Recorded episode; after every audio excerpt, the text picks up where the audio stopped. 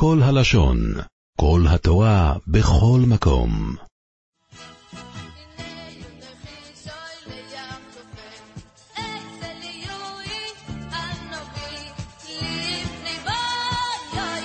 הפטרת שבת הגדול היא הפטרה מיוחדת שהיא לא קשורה לפרשה, היא קשורה לזה שהיא שבת לפני פסח. תמיד שבת לפני פסח מפטירים את ההפטרה הזו, שהיא הפטרת הגאולה, גם אם נקרא בפרשת השבוע את פרשת צו, או את פרשת קדושים בשנה מעוברת, יפטירו בשבת הזו, זה הפטרה שהיא שבת לפני פסח, הפטרת הגאולה. כל ההפטרה מדברת על, על, על, אה, על תוכחה שהשם מוכיח את עם ישראל, וכמו שנראה בהמשך, הנבואה הזאת היא נבואה מספר מלאכי, שהוא הספר האחרון בכל התנ"ך, וזו הנבואה האחרונה שהשם נותן לעם ישראל עד אחרית הימים, שאז תחזור הנבואה בעזרת השם. בשם הרב אברמסקי, הוא אמר שהוא משיל את זה, כמו יש אונייה שמפליגה מהנמל, מהתחנה, ושטה בים הרבה זמן עד שהיא מגיעה לנמל היעד. בזמן הזה, איך היא מנווטת? היא נוסעת בין שמיים ומים. איך היא מנווטת? אז יש מצפן, יש כוכבים, היום יש מפות. אז הוא אומר ככה גם פה.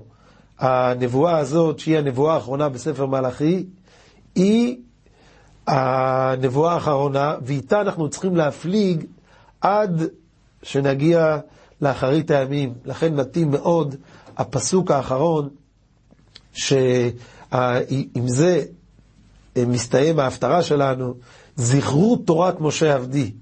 זה, הוא אומר להם, הנבואה תסתיים, ככה, כשהיה להם נבואה, כל דבר, היו שואלים את הנביא, היה אומר את רצון השם. אבל אומר, הנבואה מסתיימת. עם מה אתם תובילו? מה יהיה המצפן שלכם? עם מה תעברו את כל הזמן הזה? זכרו תורת משה עבדי. דרך התורה, תלמדו את התורה, ועל ידי זה, זה מה שיחזיק אתכם כל התקופה הארוכה הזאת. אנחנו כבר 2,500 שנה מאז שנגמר הנבואה. 2,000 שנה מחורבן הבית, אבל הנבואה נגמרה 500 שנה לפני כן. ואנחנו, זה המצפן שלנו, זכרו תורת משה עבדי, ללמוד את התורה, לשמוע לגדולי ישראל שהם לומדים את התורה ומזה יש להם את הסייעתא דשמיא. זה ההפטרה שלפני פסח נקראת הפטרת הגאולה. למה קוראים, יש שיטה שאחד הפירושים למה קוראים שבת הגדול על שם הפסוק שנמצא בסוף ההפטרה שלנו, שזה הפסוק של הגאולה, הנה אנוכי שולח לכם את אליה הנביא לפני בוא יום השם הגדול והנורא. אז לפי חלק מהפירושים זה טעם שקוראים שבת הגדול על שם הפסוק הזה. בוא יום, אליהו הנביא, השם ישלח אותו לפני בוא יום השם הגדול והנורא. בתוך ההפטרה עצמה מסופר על בוא יום השם הגדול, שכתוב שיהיה זרחה לכם יראי שמי שמש צדקה ומרפא בכנפיה. השמש הזו תהיה צדקה ומרפא בכנפיה לצדיקים, ולרשעים כתוב יהיה היום בא בוער כתנור ויכלה את הרשעים. בשם הסטייפלר אומרים שהשמש הזו והאור, והאש הזו זה התובנה שבאחרית הימים כולם יבינו את, את הבהירות, את האור הזה, את השמש של האמונה בהשם, וה, והאמונה הזאת היא תחזק, היא תרפא את הצדיקים, ואותו שמש עצמה תכלה את הרשעים, שיבינו כמה הם היו רחוקים ממה שהיה צריך לעשות. זה, זה העונש הגדול, שאדם מבין איך הוא נחרט מהמקור, איך הוא נחרט מהעולם במעשיו הלא טובים. והצדיקים לעומת זאת, הפוך, באותה שמש, באותה בהירות, באותה אמונה, הצדיקים, יהיה להם שמש צדקה. זה ירפא אותם, זה יחזק אותם, איך זכינו לעשות מה שצריך לעשות. לכן ההפטרה הזו, קוראים אותה לפני פסח, שזה הגאולה, וככה גם אנחנו קוראים את הגאולה. אגב, יש במפרשים, יש מחלוקת. כתוב בפסוק, אנוכי שולח לכם את אליהו הנביא לפני בוא ים השם הגדול. אז יש מחלוקת מתי בדיוק אליהו הנביא יבוא. יש במדרש פסיקתא בישעיהו נ"ב על הפסוק מה נבוא על הערים רגלי מבשר, שזה אליהו הנביא, שיבשר לנו על הגאולה, כתוב שאליהו הנביא יבוא שלוש ימים לפני הגאולה, ואז הוא יבשר שהמשיח עומד להגיע. בגמרא בעירובין זה נראה שהוא יבוא יום אחד לפני הגאולה, כך נראה בגמרא בעירובין, דף מ"ג, יום, יום אחד לפני הגאולה. ברמב"ם, בהלכות מלכים, פרק י"ב, נראה בכלל שהוא יבוא אחרי המשיח. מה שאמרנו קודם בגמרא ובמדרש, נראה שיבוא לפני המשיח. ברמב"ם במלכים נראה שהוא יבוא לפני המשיח. שואל החתם סופר, יש פסוק מפורש בהפטרה שלנו. הנה אנוכי שולח לכם את אלי הנביא לפני בו יום השם.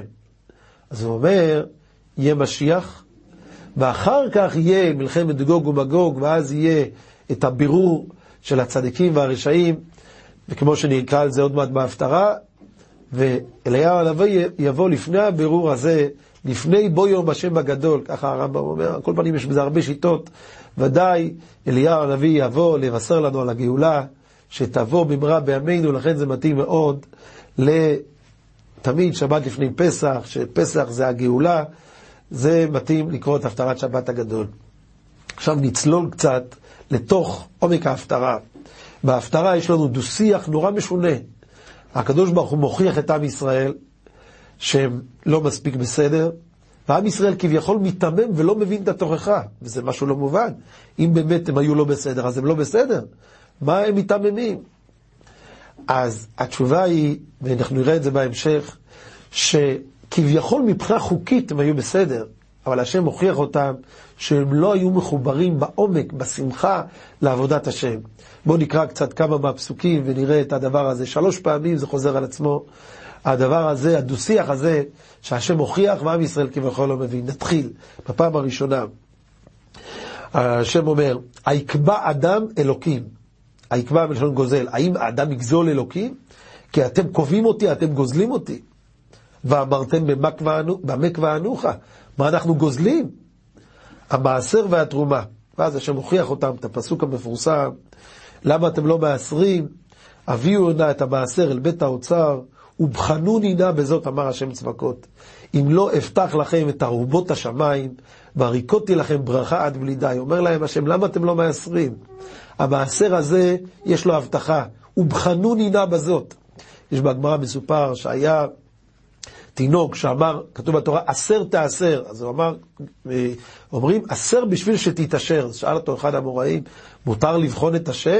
עשר בשביל שתתעשר? אומר, כן, בנביא כתוב, ובחנוני נא בזאת. אם אדם מעשר, אם אדם נותן צדקה, יכול לבחון ולראות איך הוא מצליח. הריקותי לכם ברכה עד בלי די, לפעמים זה הצלחה בכסף, לפעמים זה הצלחה בילדים, לפעמים... הוא, זה מבחן שיש לו תוצאה, זה נקרא מבחן. ובחנוני נא בזאת. אז השם אומר להם, למה אתם לא מעשרים? נשאלת השאלה. אז מה זה הדו-שיח? אם הם לא מעשרים, אז הם לא מעשרים. אז מה הם שואלים? במה כבר ענוך? אומרים המפרשים, יש בהלכה כל מיני שיטות איך להיפטר ממעשרות. אפשר להכניס את התבואה דרך החלון, ואז התבואה לא מתחייבת במעשרות, רק אם זה רואה פני הבית. יש כל מיני חוקים. עם ישראל באותה תקופה התייחס לחוקי המעשרות כמו חוקי מיסים. אז מיסים, יש כל מיני שיטות איך להיפטר במיסים. אתה נפטר מזה, אתה רושם את זה על זה השם השני, ואז אתה מבחינה חוקית בסדר. וזה מה שהשם אומר להם. המצוות, המצוות זה השמחה במצוות, זה לא חוקים שצריך לדעת איך להסתדר איתם. ואז הצלחת להכניס, להיפטר ממעשרות. אומר להם השם, תשמחו בעבודת השם, תשמחו במעשרות, ותראו זה מביא לכם ברכה, מביא לכם שפע. וזה התוכחה. יש בהמשך עוד פעם חוזר על עצמו. חזקו, בהמשך בהפטרה שלנו, חזקו עליי דבריכם, אמר השם. השם אומר, אתם, זה, אתם מדברים על עבודת השם דברים לא טובים. ואמרתם, מה נדברנו עליך? מה דיברנו על עבודת השם דברים לא טובים? אומר להם, השם, אומר להם הנביא בשם השם, אמרתם שב עבוד אלוקים, ומה בצע כי שמרנו משמרתו, וכי הלכנו כדורנית. מה זה כדורנית? הולכים עם אף למטה. אומרים, טוב, אנחנו עושים את המצוות, אבל אתם הולכים כדורנית. אומרים, או, אין ברירה, צריך להסתדר, צריך לקיים. וזה מה שהשם אומר, חזקו עליי דבריכם. הדיבורים האלו שאתם לא שמחים בעבודת השם, אומר להם השם, מה זה קורה הדבר, למה זה גורם? לפסוק הבא. ואתה, אנחנו מאשרים זידים. מה זה מאשרים? אומרים, המאושרים זה הזידים. אלו שמשוחררים, לא צריכים לקום מוקדם בבוקר, לא צריכים ללכת לשיעור ללמוד. זה מה שאומר להם השם. אמרתם שב עבוד אלוקים, אתם לא מרגישים כמה זה טוב. וזה מה שהשם אומר, על זה התוכחה. אתם מאשרים זדים. פעם קראו לחילונים, קראו חופשים. כביכול הם חופשים, הם יכולים לעשות מה שהם רוצים, אבל זה, זה התביעה. זה אנשים שזה נראה ככה, אבל למעשה הם משועבדים לתאוות שלהם, ואין להם, פעם מישהו אמר, חשבתי שיש להם, העולם הבא אני רואה שאין להם, חשבתי שיש להם עולם הזה. ואחרי שאני רואה לא בית ולא שמחה, לא משפחה ולא כלום, אני רואה גם עולם הזה אין וגם עולם הבא. אז ככה אנחנו צריכים להרגיש את השמחה בעבודת השם. והפסוק השלישי זה הפסוק המסכם של כל, כל הדו-שיח הזה, שהשם אומר להם, ושבתם וראיתם בין צדיק לרשע, בין עובד אלוקים לאשר לא עבדו. תראו את ההבדל בין צדיק לרשע, כולם רואים את ההבדל. הגמרא בחגיגה דף ט אומרת, אז מה אתה חוזר עוד פעם בין עובד אלוקים לאשר לא עבדו? אומרת הגמרא, לא. צדיק ולרשע כולם רואים את ההבדל, אבל יש לראות את ההבדל בין עובד אלוקים לאשר לא עבדו. כלומר, הוא מקיים את החוקים, הוא, הוא בסדר מבחינה חוקית, אבל הוא לא עבדו, הוא לא שמח בעבודת השם, הוא לא, זה, זה לא מאיר לו, הוא לא שמח בזה, הוא מתייחס לזה דבר שצריך להסתדר, כמו חוקים שצריך להסתדר איתם. זה נקרא לא עבדו, וזה ההבדל הגדול שהושבתם וראיתם אתם באחרית הימים, יראו את הפערים העצומים, כמה שהיום אנחנו חושבים שאנחנו רואים את הפערים בין צדיק לרשע, אז נראה שהפערים הם פערים ענקיים, וההבדל בין צדיק, עובד אלוקים, לאשר לא עבדו, זה פער גדול מאוד, כי השמחה הזאת בעבודת השם, זה מה שהשם רוצה מאיתנו, את השמחה.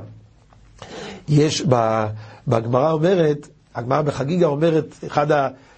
עובד אלוקים לאשר לעבדו, אינו דומה השונה פרקו מאה פעמים למאה ואחד.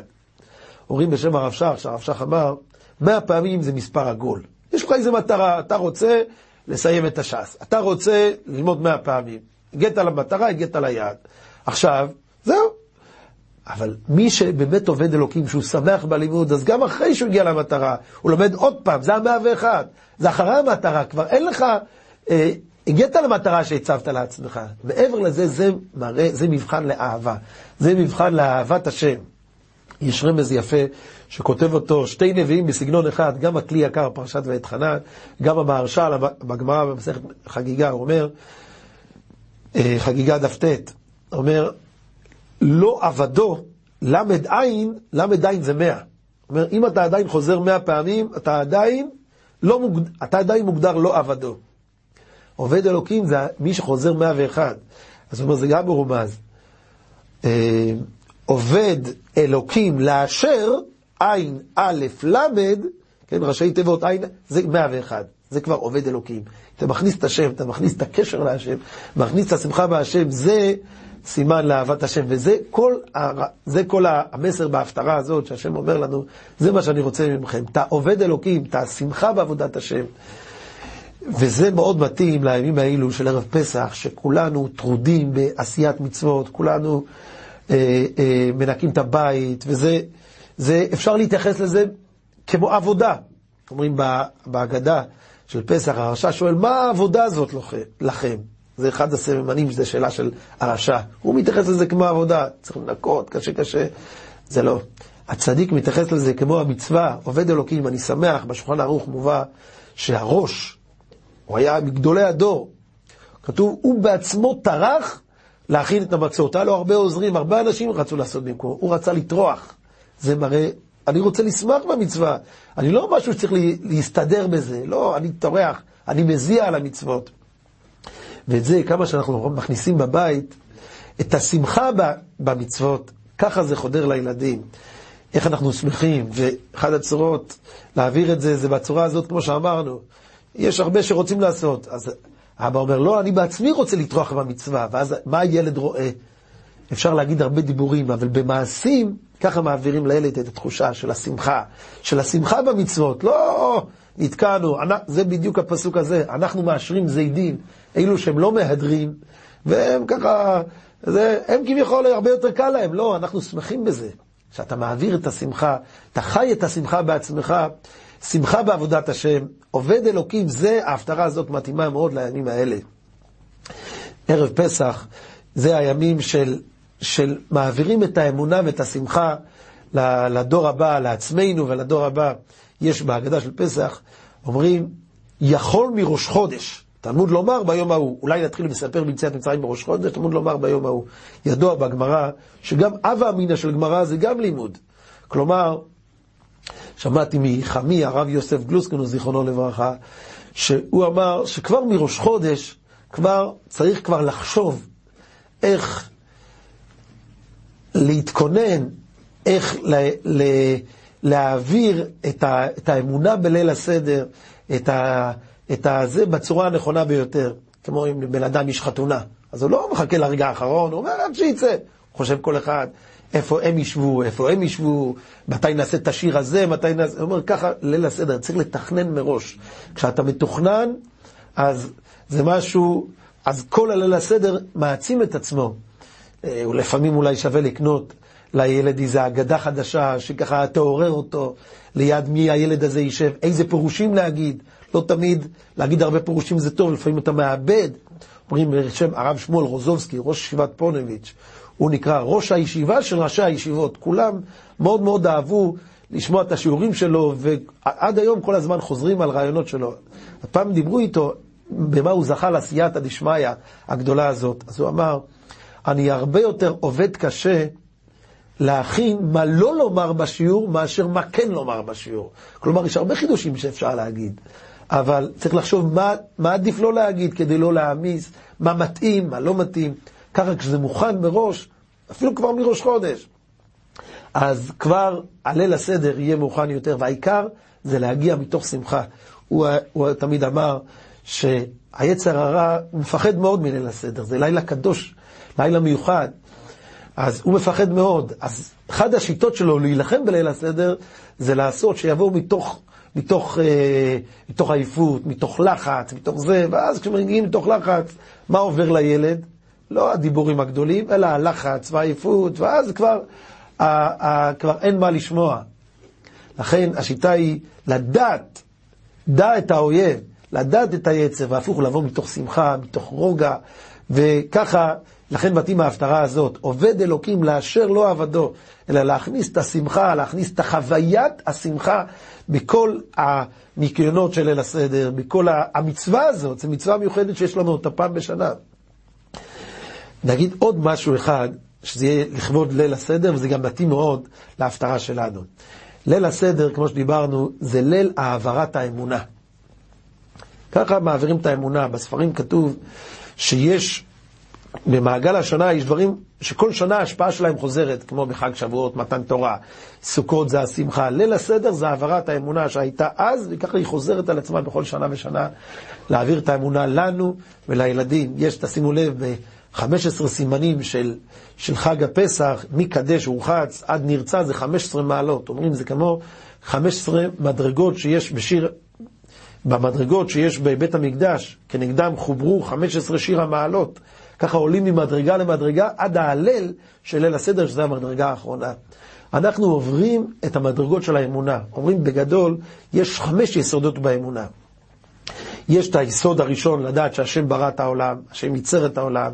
היסוד השני, שהשם משגיח בהשגחה פרטית על כל דבר. לא שהוא ברא את העולם, עכשיו לא מעניין אותו מה קורה. משגיח בהשגחה פרטית, וזה ראינו בעשרת המכות, איך הוא מחליט מה יהיה, מתי יהיה, הוא מייצר בריאות מחודשות, הוא אומר למים תהיו דם, לחיות מכל העולם תגיעו לפה, זה השגחה פרטית שהוא מהווה כל דבר, עכשיו יהיה חושך, עכשיו יהיה אור, זה השגחה פרטית. היסוד השלישי של האמונה, לדעת שיש תכלית לעולם, שהשם ברא את העולם לתכלית מסוימת, והתכלית הזו שעם ישראל יעבוד את השם, יקבל את התורה, יקבל את המצוות, יעבוד את השם עד שנגיע לאחרית הימים, שבו כל העולם, והיה השם למלך על כל הארץ. זה התכלית, והשם גואל אותנו כל פעם לתכלית הזאת. כמו שראינו ביציאת מצרים. העגלה של עם ישראל הייתה תקועה בבוץ. הם השתעבדו ונכנסו לתוך הטומאה של הגויים. אם היו נשארים שם 400 שנה, כתוב, היו כבר נטמעים לגמרי. אז לכן השם הכביד את השעבוד, כדי להוציא אותם לפני הזמן, שקדוש ברוך הוא חישב את הקץ, וככה להוציא אותם, הכביד את השיעבוד, שזה יהיה כמו שיעבוד של 400 שנה, כדי להחזיר את עם ישראל לעגלה, עם ישראל צריכים לקבל את התורה. צריכים לקבל את התורה. ולכן הוציא אותם, כשהגיעו מ"ט שערי טומאה, וככה בכל דור ודור, כמו שאומרים בליל הסדר. כל דור ודור עומדים עולה עלינו לכלותנו, והקדוש ברוך הוא מצילנו מידם. מצילנו מידם כדי שנוכל להיות ראויים ל- ל- ל- לעשות את תפקידנו בעולם. ל- ל- לעבוד את השם עד, אחרית הימים ולפרסם את השם זה עם הנצח. אז ככה אומרים, בכל דור ודור הקדוש ברוך הוא מציל אותנו. יש פסוק מאוד מתאים לרעיון הזה בהפטרה שלנו. בהפטרה שלנו יש פסוק שכתוב, כי אני השם לא שניתי, ואתם בני יעקב לא חליתם. אומרת הגמרא במסכת סוטה, אומרת הגמרא שהקדוש ברוך הוא אומר, כל האומות, אני לא שניתי עליהם פורענות. אני ממתין לראות אם הם בסדר. כשהם לא בסדר, אני מחכה שמתמלא צעתם, ואז אני מחסל את האומה הזאת. אבל אתם בני יעקב לא חליתם. אני לא מחכה, חס ושלום שאני מחלק הפוך, השם לא, לא מכלה אותנו, אלא כל פעם הוא מעניש אותנו קמעה קמעה, להחזיר אותנו למסלול. להחזיר, אנחנו קצת יורדים במסלול, הקדוש ברוך הוא מעניש אותנו, תחזרו למסלול. ככה זה הנהגת השם הגואל להביא את עם ישראל לתכליתו. אגב, את הפסוק המרגש הזה, שכולנו מתרגשים ממנו בליל הסדר, את, את, את מה שכתוב בהגדה, הקדוש ברוך הוא, בכל דור ודור עומדים עלינו לכלותנו, הקדוש ברוך הוא מצילנו מידם, אנחנו אומרים את זה כל יום בתפילה.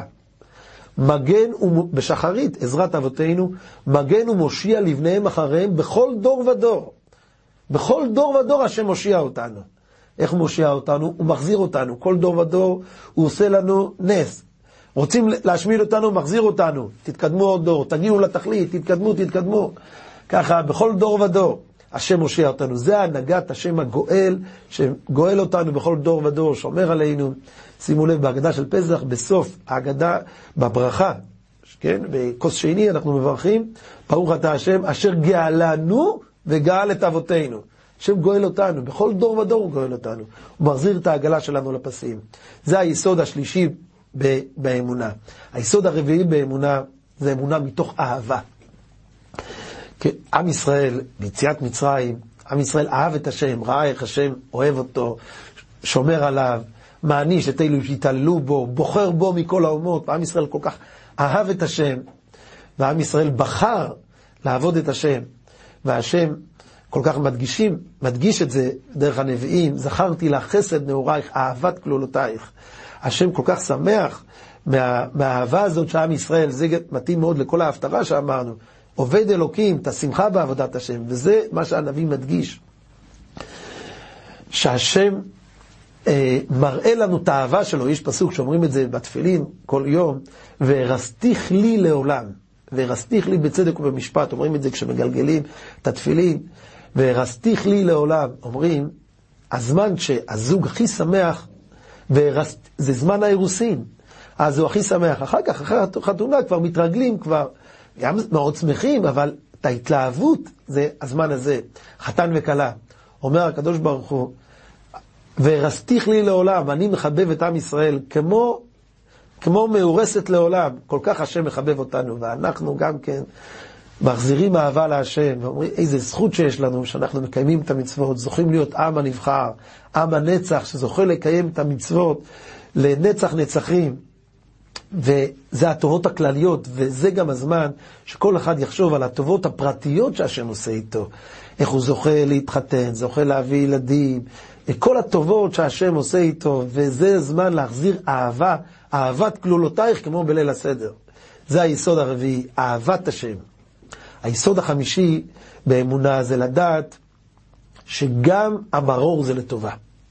נשים לב, בליל הסדר, זה אומרים ליל הסדר, יש סדר בלילה הזה, כן, קדש, רוחת, יש סדר, אבל באמת, יש הרבה סתירות בלילה המסודר הזה, הרבה סתירות. נגיד כמה מהם. אחד ה... אנחנו, כן, אנחנו מצד אחד יושבים בהסבה כמו בני חורין, בני מלכים, מצד שני אוכלים מרור, שזה דרך עבדות, מצד, אוכלים, מצד אחד אוכלים חסה למרור, לאזכור את המרור. מצד שני אומרים, יש עניין בחסה, כי בשם חסה, הגמרא אומרת מרומז שהשם ריחם עלינו. אז רחמים או מרור זה ביחד. מצד אחד שותים ארבע כוסות, שזה דרך חירות, לא כוס אחת, לא שתיים, ארבע כוסות דרך חירות. דרך חירות, כך כתוב, זה הטעם המרכזי לארבע כוסות. יש בזה גם הרבה רמזים, אבל הטעם המרכזי זה דרך חירות. מצד שני כתוב, יש עניין לקחת יין אדום, שזה מזכיר את הדם. אתה בדיוק בדרך חירות מזכיר את הדם. אולי תזכיר את הדם, אחר כך תזכיר דרך חירות. מצד אחד, אוכלים מרור, מטבילים אותו בחרוסת. מה זה החרוסת? זכר לטיט. הטיט, עם ישראל עבד קשה בטיט. מצד שני כתוב יש עניין לעשות את החרוסת מתוקה, להזכיר את התפוח, שהשם עשה לנו נס בתפוח, שילדו תחת התפוח. אז זה מרור, או מתוק, או חרוסת.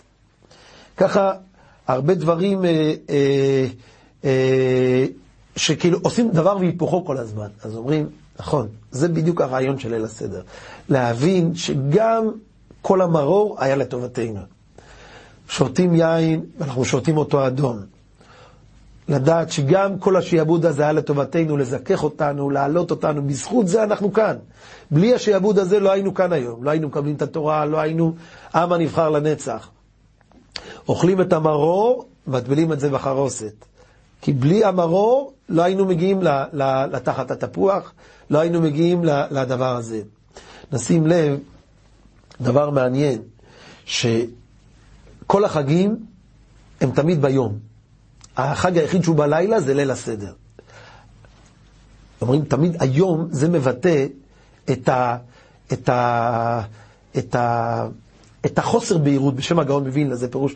הלילה, היום זה מבטא את הבהירות. לילה זה מבטא את החוסר בהירות. אדם לא מבין. אומרים ליל הסדר זה נקרא לילה כיום יאיר. הלילה הזה נחשב כמו יום. לכן החג המרכזי זה בלילה. למה? כי בליל הסדר אנחנו מבינים, יש לנו בהירות. בליל הסדר אנחנו מבינים איך הכל היה לטובתנו. לכן הלילה הזה נחשב כמו יום. תמיד בלילה זה זמן לחוסר בהירות, כמו שכתוב, להגיד בבוקר חסדיך. כשחסד זה כמו בוקר, ואמונתך בלילות, גם בלילות שקשה, אני מאמין. אבל ליל הסדר זה לילה שאנחנו, יש לנו בהירות, מבינים את אהבת השם בנו, את שמחת השם בנו, וככה אנחנו גם כן אוהבים את השם. ככה נשים לב שאנחנו בהתחלה אוכלים את המצה ואחר כך את המרור. לכאורה הסדר הוא היה הפוך, קודם היה מרור, את השיעבוד, ואחר כך הגיעה הגאולה, שזה המצה. רואים נכון, כשאוכלים את המצה, אנחנו נכנסים לגאולה ומבינים שהמרור היה לטובתנו, הכל היה לטובתנו. זה חמשת היסודות. שמעתי, כתוב שמרים הנביאה יצאה עם תוף לכבוד, לשיר שירת הים. אומרים, מה זה תוף? אתה דופק עליו ואז יוצא שיר. זה תוף. אתה דופק עליו, יש הרבה כלי שיר, אבל תוף הוא מיוחד, אתה דופק עליו ויוצא שיר. ככה אנחנו גם כן, לפעמים השם דופק עלינו ואז יוצא שיר. ככה, זה התובנה שיש לנו, חמש יסודות באמונה בליל הסדר. חמש יסודות.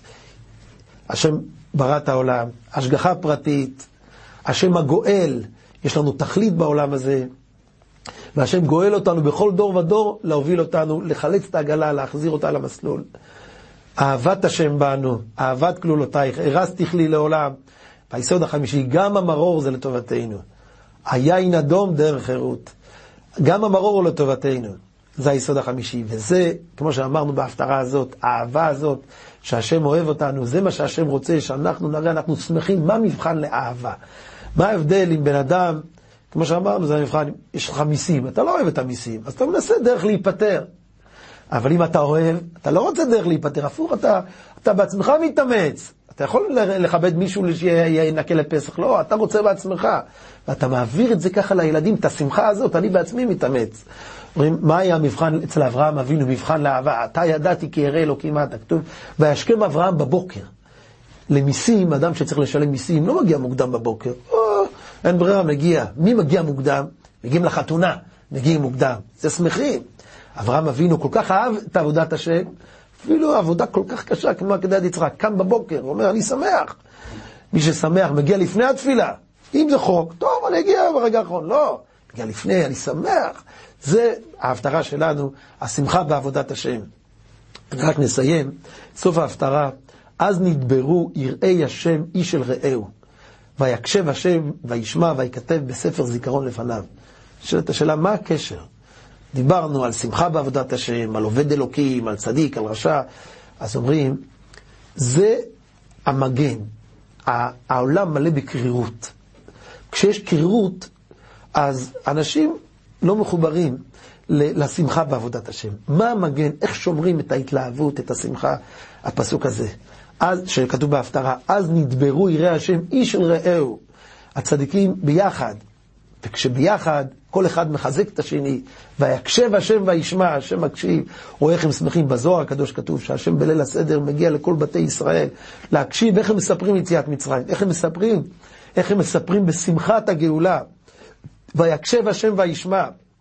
בגמר כתוב, בגמר כתוב בכמה מקומות, במסכת אבות, בברכות דבב, בעוד מקומות כתוב, אז נדברו יראי השם איש אל רעהו, שניים שיושבים ועוסקים בתורה, שכינה עמהם, איש אל רעהו. אומר המהרש"ל, למה דווקא שתיים? כי אומרים, כל אחד מחזק את השני. ככה, וזה ודאי דברי אמת. הוא אומר, הם שתיים שיושבים, כתוב בגמרא, זוכים, שנכתב שמם בספר הזיכרונות. אחד שלומד לבד, הגמרא אומרת, הוא לא נכתב. אומר המהרש"ל, למה דווקא שתיים? אומרים, שתיים, כל אחד מחזק את השני. אם אתה אומר משהו לא נכון, מחזק אותו. וככה גם כן, אז הוא אומר, זה ראוי להיכתב בספר הזיכרונות. כשנמצאים ביחד, אחד מחזק את השני, ככה שומרים על השמחה בעבודת השם. ויכתב ספר הזיכרון לפניו ליראי השם ולחושבי שמו, שנזכה, שנהיה כתובים בספר הזיכרון של השם, נשמח תמיד בעבודת השם, נשמח בעבודת המצוות, והשם יראה איך אנחנו שמחים בעבודת השם, יביא לנו את ה... כמו שסוף ההפטרה, בו יום השם הגדול והנורא, שנזכה לראות את אליהו הנביא, את המשיח, במהרה בימינו, אמן ואמן. עולם שלם של תוכן מחכה לך בכל הלשון, 03 617 1111